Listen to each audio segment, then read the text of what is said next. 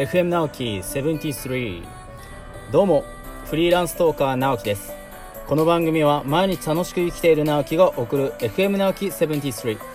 日々の雑談やテーマに沿ったお話をしていく番組です、えー今回のテーマはこちら。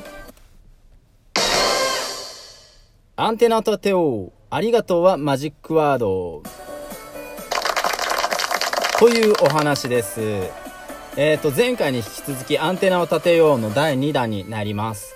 えっ、と、前回アンテナを立てようのところで、えっ、と、お話をさせていただいた内容の、まあ、ちょっと違った角度からこう、話を捉えていくっていうような内容になっていますので、よろしければ聞いていただければなというふうに思います。で、今日の、えっ、と、今日がですね、7月の23日なんですけれども、えー今日のツイッターのですね、トレンドの中で気になったのが、やっぱりこれですね。あのー少し前に出た東京の感染者が初の300人超えということで、えーコロナの、えー、と猛威が全然こうね、落ち着くこともなく、どんどん増えているヤフーの、えっと、ヤフーニュースでもですね、東京都で新たに300人以上の感染を確認。初の300人超え。関係者によると東京都で今日新たに300人以上の新型コロナウイルスへの感染が感染者が確認された。1日で感染者数が300人を超えるのは初めてで過去最多を更新したという ANN ニュースの、えっと、内容が出てるんですけれどもすごくやっぱりここはあの気になりますよね。この後どうなっていくのかなというのもすごいやっぱり思いますし GoTo キャンペーンの話もあるんですけれどもあのーこう1点2点3点とこうどんどんどんどんやっぱり変わっていく中でこの感染者っていうのが増えていくっていうのはまあねあのー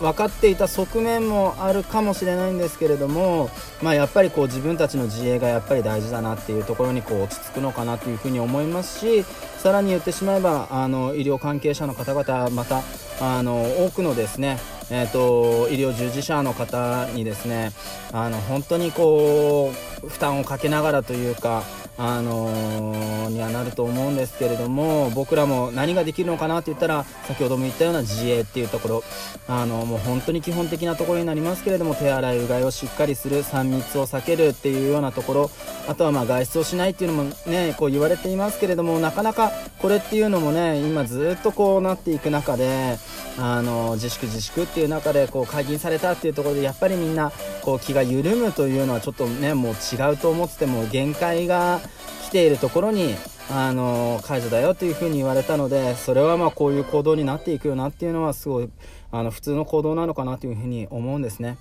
あのー本当にできることっていうのはどういうことなのかっていうのは一人一人がこう真剣に考えていかないといけないなというふうに思うんですけれどもただあのなってしまった方々、えー、となりそうな行動をされている方々、えーならないようにこう努めている方々いろんな方々がいる中であのどれが正解っていうのはないと思うんですね。これだっていうものっていうのは断定できるものっていうのはないと思うんですね。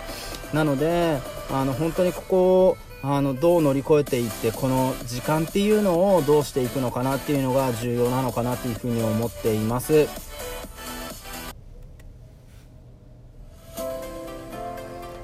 はいということで、えー、と今日のテーマに戻っていきたいなというふうに思うんですけれども今日のテーマはもう一度アンテナを立てようありがとうはマジックワードというお話です、えーこのねありがとうという言葉皆さん一日にどのぐらい使われていますでしょうか？また、えーとね、数えたことっていうのはなかなかないのかなというふうに思うんですけれどもあのこの「ありがとう」という言葉をですねあの積極的に僕は使っていきたいなというふうに思ってるんですね。でこれがアンテナを立てるっていうこととどうつながるのかっていうふうにあの思うかもしれないんですけれどもこのアンテナを立てる前回のお話のところでは、えー、と自分の中で興味があることこれ面白そうだなやってみようかな何なんだろうこれとかうわマジかそうなんだっていうことがあの自分のアンテナにこう引っかかってる状態なんだよ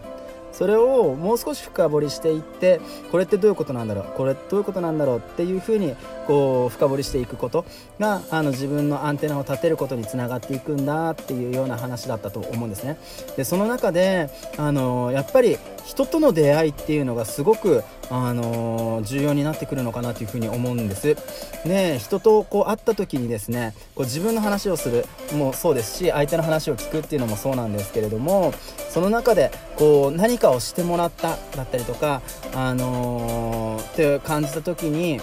こうありがとうありがとうございます今日ありがとうございましたってこう言うわけじゃないですか。でこの「ありがとうございました」ってこう言うのが本当にこう心からこう言えた時っていうのはその人に対してすごくあの前向きな姿勢であの向き合えているのかなっていうふうに思うんですね。でそういった言葉の中からこの人との関係性っていうのを構築をしていく一つの手段になるのかなというふうに思うんですね。でやっぱり「ありがとう」ってこうしっかり言えるまた、まあ、ごめんなさい」もそうなんですけれども言えることっていうのはすごく重要になってきてその「ありがとう」っていうところからあの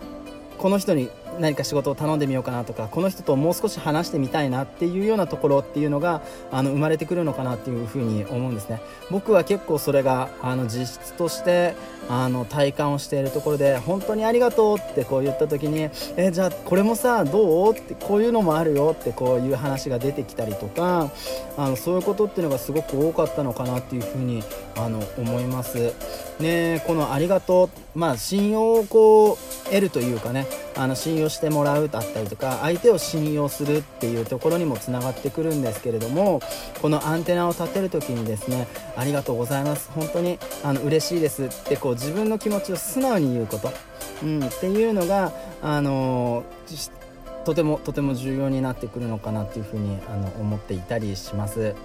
ね、これをしていくと本当にこう自分が興味があって自分がやってみたいなって思った時に手を貸してくれる人っていうのがすごく増えてくるのかなというふうに思います。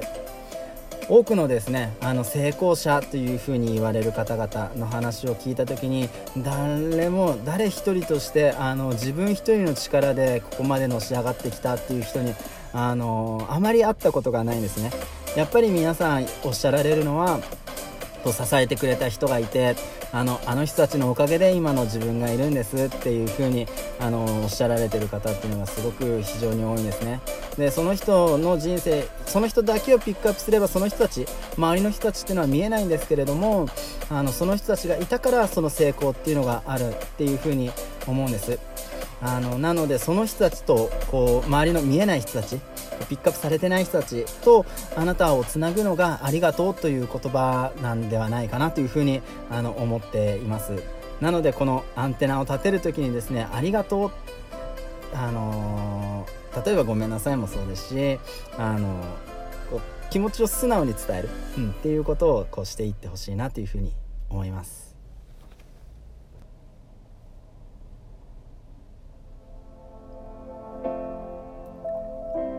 今日もありがとうございました。えっ、ー、とこの FM 直樹73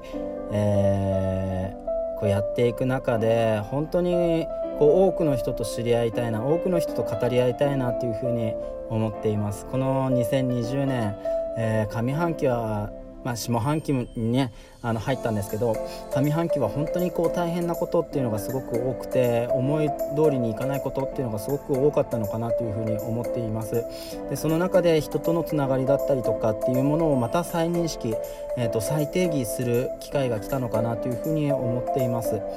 なのでこのラジオトークを通じて声を通じてあの多くの人と語り合いながら多くの人といろんな話を、えーと、していきながらこうやっていきたいなというふうに思いますので応援していただけたら嬉しいなというふうに思います。